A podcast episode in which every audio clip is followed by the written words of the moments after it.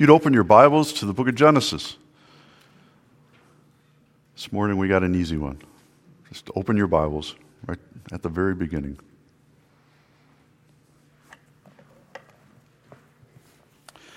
Genesis 3, we're going to read the first 20 verses.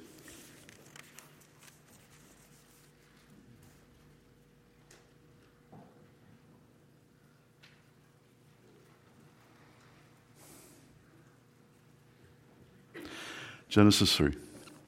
Now the serpent was more crafty than any other beast of the field that the Lord God had made. He said to the woman, Did God actually say, You shall not eat of any tree in the garden?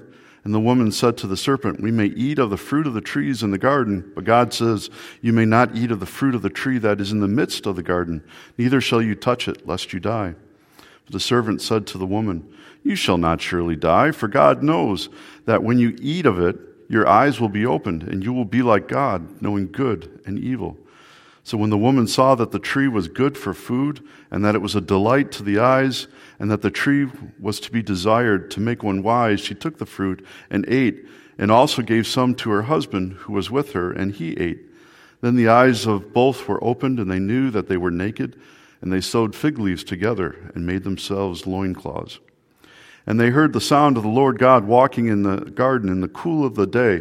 And the man and his wife hid themselves from the presence of the Lord God among the trees of the garden. But the Lord God called to the man and said to him, Where are you? And he said, I heard the sound of you in the garden, and I was afraid, because I was naked and I hid myself. He said, Who told you that you were naked? Have you eaten of the tree of which I commanded you not to eat? The man said, The woman whom you gave to me, she gave me fruit of the tree, and I ate. Then the Lord God said to the woman, What is this that you have done? The woman said, The serpent deceived me, and I ate.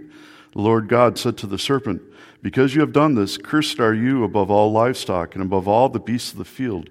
On your belly you shall go, and dust shall and dust you shall eat all the days of your life. I will put enmity between you and the woman, and between your offspring and her offspring, and he shall bruise your head, and you shall bruise his heel. To the woman he said, I will surely multiply your pain in childbearing. In pain you shall bring forth children. Your desire shall be contrary to your husband, but he shall rule over you. And to Adam he said, Because you have listened to the voice of your wife, and have eaten of the tree of which I commanded you, you should not eat of it. Cursed is the ground because of you. In pain you shall eat of it all the days of your life. Thorns and thistles it shall bring forth for you and you shall eat the plants of the field by the sweat of your face. You shall eat bread till you return to the ground, for out of it you were taken.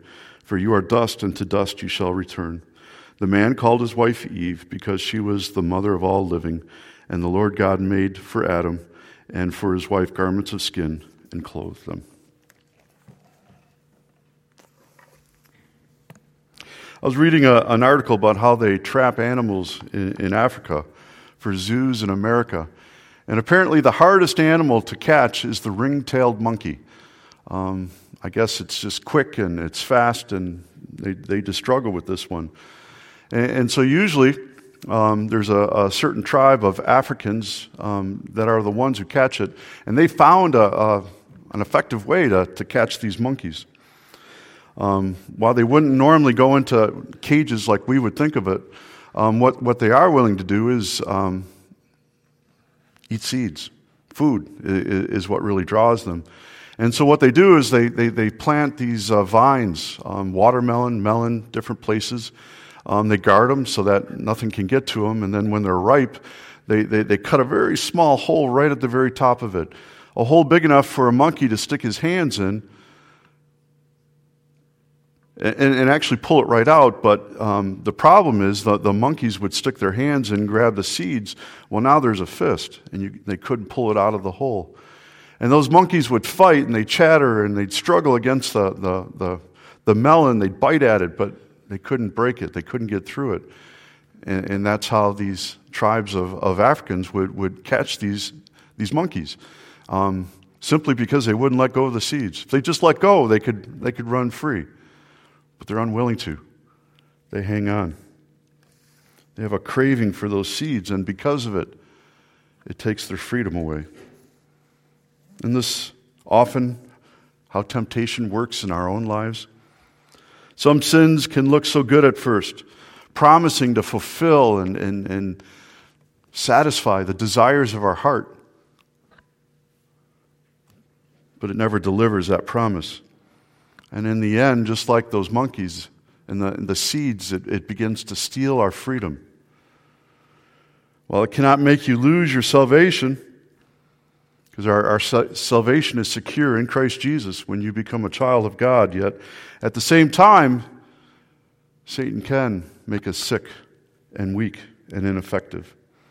And that's why it's so important to understand how temptation works and stop it before it gets to the point where you feel like you're out of control and you're powerless against it. And that's really what we've been talking about the, the past couple weeks. The key to, to spiritual transformation through the working of the Holy Spirit, it, it really begins with our thoughts. When we change the way we think, then we change the way we feel. When we change the way we feel, we'll begin to change the way we act. So far, we've looked at our spiritual and, and financial health and, and, how it's so important the way we we look at those things, the way we think about them. It's God's money, not ours. Um, our spiritual health. That, that God's the one who calls us to Himself, to be His children, to be in a relationship with Him. All made possible through Christ Jesus. And, and that relationship, it's just so important. Since we're talking about sin this morning, I thought we'd go all the way back to the very beginning. And, and as we, we, we, study this passage, I, I, don't want to focus so much of what the consequences were. Um, we, have talked about those before, and, and, and, they're severe. But I want to look more at what the temptation was um, at the beginning. Why, was that, why were they so, so susceptible to that? Why, why was that something that, that, that tempted them the way they, it, it did? And so we're going to be looking at that. Adam and Eve once walked in, in the Garden of Eden with, with God. Imagine what that must have been like. I mean, they knew intimacy with God in, in, in the garden. Genesis 2.25 tells us that man and, and um, his wife, Adam and Eve, they, they, they were naked, naked emotionally, spiritually, mentally. They were, they were naked before each other and before God, and it was good because there was no sin. But all that changed after they disobeyed God and ate of the apple or whatever, whatever that fruit was. And all my, mankind has experienced the, the, the consequences of this ever since. And without Christ, the Bible says the wages of sin is death. That's what everyone is facing unless they come to know Jesus as their Lord and Savior. What exactly happened in the garden? Why was this so tempting for Adam and Eve? Well, I think we're, it would be helpful to let James help us understand a little bit about temptation. And, and so I'm going to read James 1 14 through 15. If you still have your Bibles open, maybe you might want to turn there. James 1 14 through 15. And it says this But each person is tempted when he is lured and enticed by his own evil desires. Then desire, when it is conceived, gives birth to sin, and sin, when it is fully, fully grown, gives brings forth death. So, according to James, temptation begins as a, an internal, internal desire. That's where it starts. And through that, it moves to doubt. Through that, I mean, doubt like, did God really say that? I mean, that's basically what the devil was doing, even though God had just said that. And then that leads to uh, belief in the lie or the half truth that the devil is, is presenting, which eventually results in, in death and, spiritual distance from the Lord. Let's begin with the first step desire. Temptation comes from the lure of our own evil desires, which we then act on. If you have a, a desire for something, if you, I, I should say, if you don't have a desire for something, you're not going to be tempted by it. It, begins with a desire in your heart. It begins with a longing, something that you want, that you think you need to have in order to be happy. And that might be a material thing, it could be a physical thing, it could be an emotional thing, it could be almost, almost anything. Lay's potato chips, they use the slogan, you just can't eat one. What do they know about those chips? If you eat one, how many are you going to eat? Two. And probably if you eat two, you're going to eat five. And if you eat five, you might eat half the bag or the whole bag, depending on how hungry you are. Sin is like this too.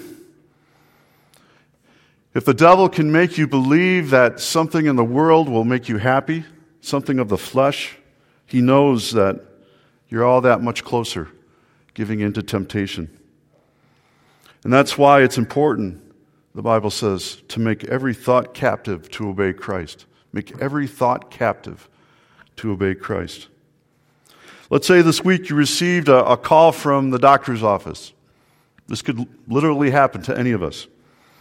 And the message is simple and kind of unsettling. Doctor has reviewed your tests and would like you to come into his office for a consultation. That's all he said. That's all the message said. So, what do you do? Well, right away, you have a choice anxiety or trust. Am I going to trust in the Lord in this, or I'm going to allow anxiety to flood my heart, my soul, my life? Anxiety says, I'm in trouble. Why does God allow this to happen to me? Am I being punished? I must have done something wrong. I know this is going to be bad news. I just know I don't want to go. My family has a history of cancer and heart trouble. Who will raise the kids if I get sick and die? Who will pay the medical bills? No one cares at all that, that this is happening to me. I'm all alone. Do you see how quickly that train of thought happened? I mean, I know that's extreme, but Still, that, that's how our minds work. We, we start with a little bit of anxiety that we allow to fester there, and before you know it, there you go, down the hole, and pretty soon it's all gloom and doom. See, there was a choice. You're going to put your trust in the Lord, or you're going to allow your heart to be filled with anxiety. But before you call your mom, spouse, neighbor, or friend, we need to call upon the Lord. We need to surrender it to Him. We need to claim the promises that God has made us in situations like this, which is why we don't have to be afraid. Invite Him to speak to the problem. That's how we take every thought captive and make it obey Christ. So you really need to put handcuffs on those thoughts right away. Before you allow them to fester, before you start running down that trail and Oh, the devil will take you to all kinds of places. Your sinful flesh will take you to all kinds of places. But it's always away from the Lord.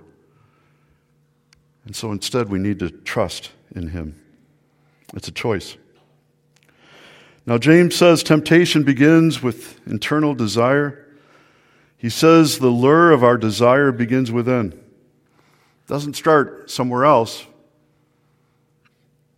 Doesn't start on TV or in the store. It starts in our mind. And then what happens is our, our sinful flesh, the devil, he takes really what's a good thing, a good need, a good desire, and, and he perverts it.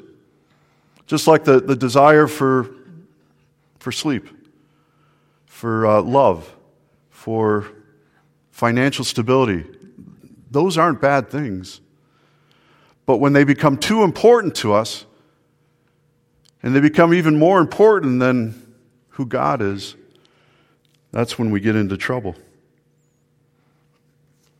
Temptation turns a routine desire into a desire that, that gets out of control. Fire in a fireplace, man, that's wonderful. Keeps you warm. Fire in an old fashioned stove, you could cook food on top of it. But fire that's let loose, that's uncontrolled, well, you know it can burn the house down. Think about the desire to be loved. This is a good desire. But there's so many unhealthy and sinful ways to try to satisfy that desire. And that's what gets us into trouble. That's what leads us from the Lord.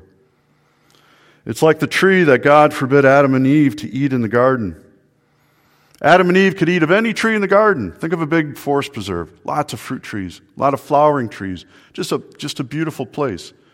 God says you can eat of any tree that you want, just don't eat of this one tree. Don't even touch it.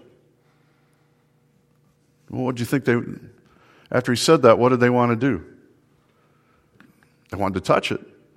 That's what Satan tempt, tempt, tempted them to do is, is want and desire that and, and start to question who God was.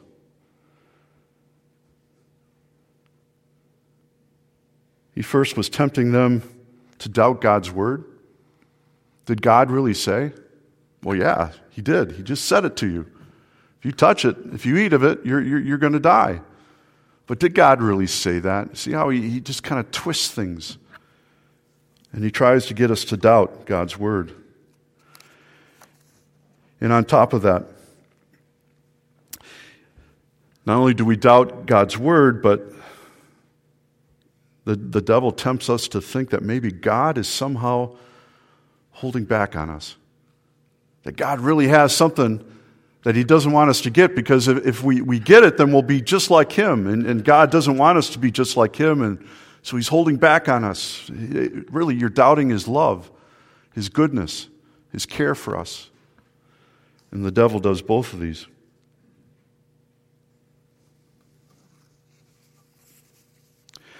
You know, we can see this in the first temptation. Satan comes to Eve and says, See that tree out there? Did God really say you can't eat of that tree? So, what is Satan doing? He's getting Eve to doubt God's word or at least to question it. Second, Satan says God knows if you eat of the tree, you'll be as smart as he is. Again, what's he doing?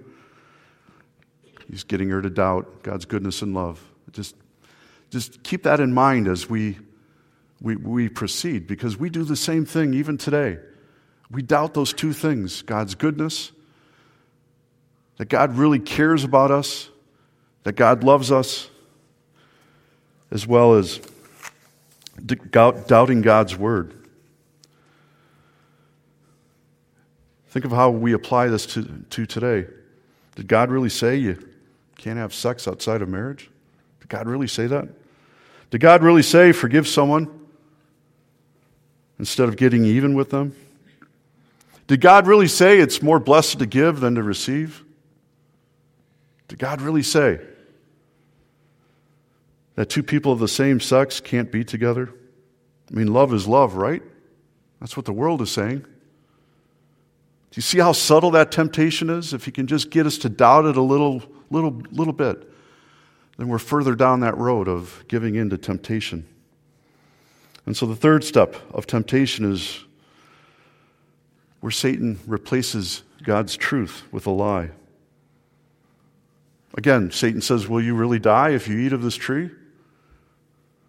even though God had already said that. Satan tempts them to doubt God's word and whether he really has their best in mind. And that's what James says. But each person is enticed by their own evil desires. Enticed. Another good word for that is lured. If you ever gone fishing with somebody else, you, you know how important using the right bait is. I, I always feel bad when I go fishing with, like, say, Jeff Case, and I catch all the fish and he just sits there. But still. But you, what I've noticed with Jeff is he, he's a Dutchman. You may not have known this. And he tries to cut his worm into fifths, you know, so they, they, they stretch and they go a long ways. And, and I think that might be part of his problem, but I'm not sure. But, anyways, that's beside the point. I don't, what was I even saying? Lures. But it's using the right bait, right? I mean, Jeff might be catching fish and I'm not. Why? because he's using the right colors, he's using the right bait. He's doing something that will attract the fish, and, and vice versa. And don't you think the devil does the same thing to us? He uses the right bait. How does he know what the right bait is? Because he studies you. This is war. He knows where you're weak. And so, where do you think he's going to tempt you every time? At that point of weakness. He's just going to dangle the right bait in front of you so you can start down that road and give in to that temptation. Knowing this, you would think you would avoid doing certain things completely, knowing that maybe there's a hook dangling somewhere in it. But we don't. We're, we're like fish, we nibble at it, we play with it. Often the devil lures us to take one of our legitimate needs, like to be loved, and twist it and tempt us to find fulfillment elsewhere. It's like married folk at the office who flirt with others. You say to yourself, oh, that's just harmless fun. It'll never amount to anything. But deep down, don't you realize there's a hook in there? There's a hook. And the devil wants you to bite hold of that hook. He wants to snag you. It's so easy to go from just flirting a little bit and a little bit of temptation to suddenly, when things aren't so good at home, to start depending on that other person. It all began with just flirting a little bit, which is why you have to be so careful. We can't be deceived. We have to realize that just as lures are often flashy, so the devil's lies are as well, and how he tempts us. Last stage of temptation is disobedience and defeat. What did it take to get there, to this point? You went from desire to something you want to doubt, doubting God's word, to deception, believing this, the devil's lies, to finally giving in to that sin and destruction. It didn't take very long to get to that point. Sometimes it just happens boom, boom, boom, boom. Sometimes it, it's much slower. But the, the thing is, the devil wants us to give in to that temptation. And so we have to fight back. And so, how do we fight back? Listen to Psalm 119, verse 112. I have made up my mind to obey your laws forever, no matter what. I have made up my mind. That's a choice. You have to make a choice each and every day. When this becomes your routine, when it becomes your habit to bring everything to the Lord, that's when it leads to health, healthy minds, and healthy thoughts that will keep us from temptation. Not that we'll ever totally be free from it here on this earth, but hopefully, the older we get, the wiser we'll get, that we'll learn to obey God's word and, and, and do what it says. And to make every thought, to surrender every thought to, to Christ.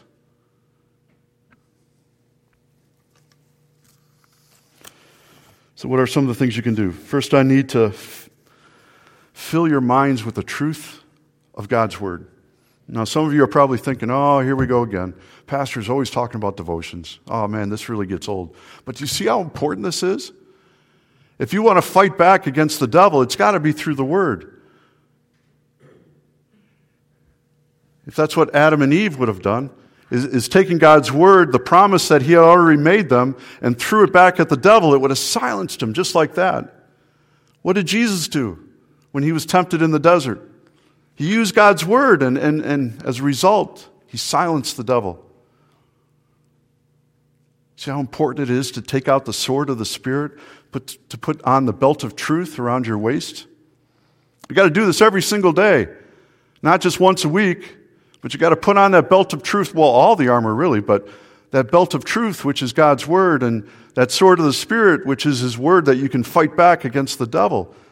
We got to take it up. We got to use it.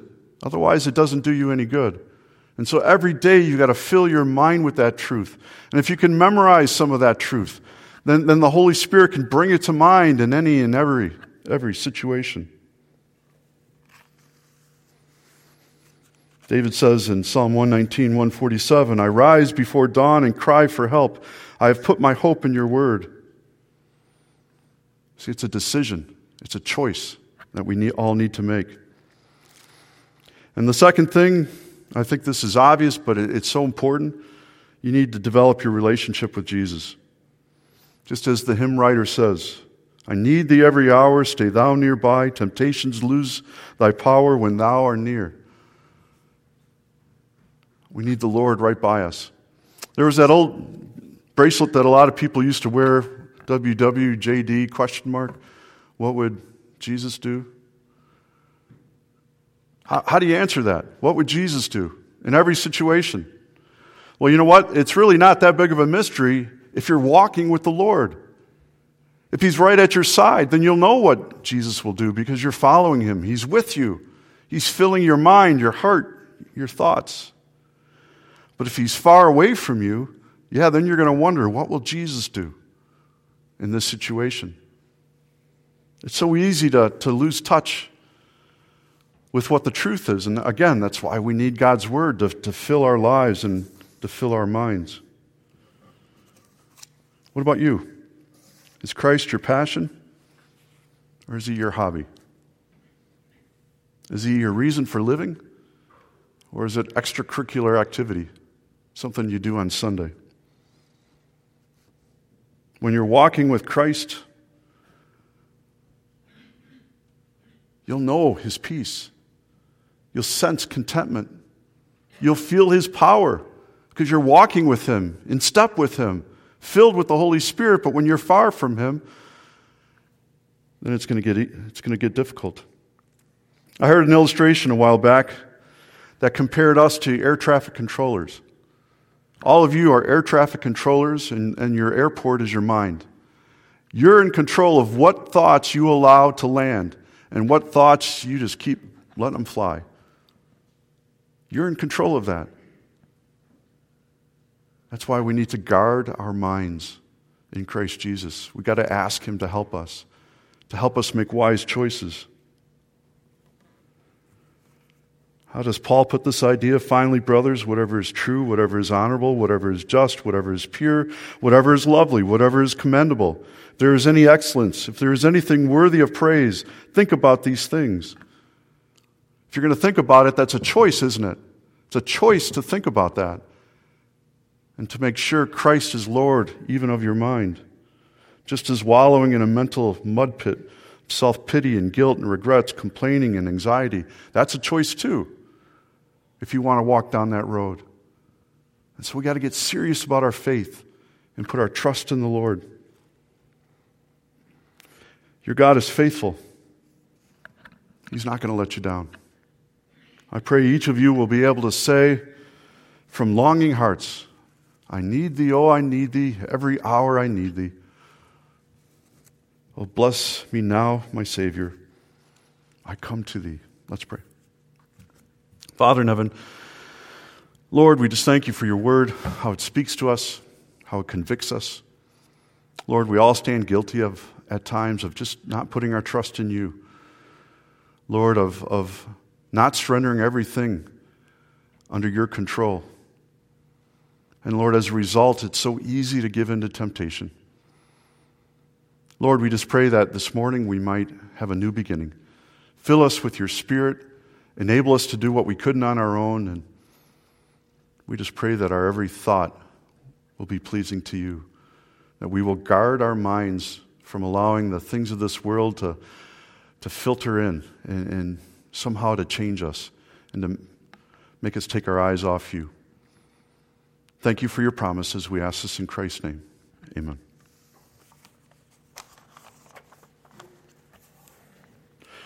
I must tell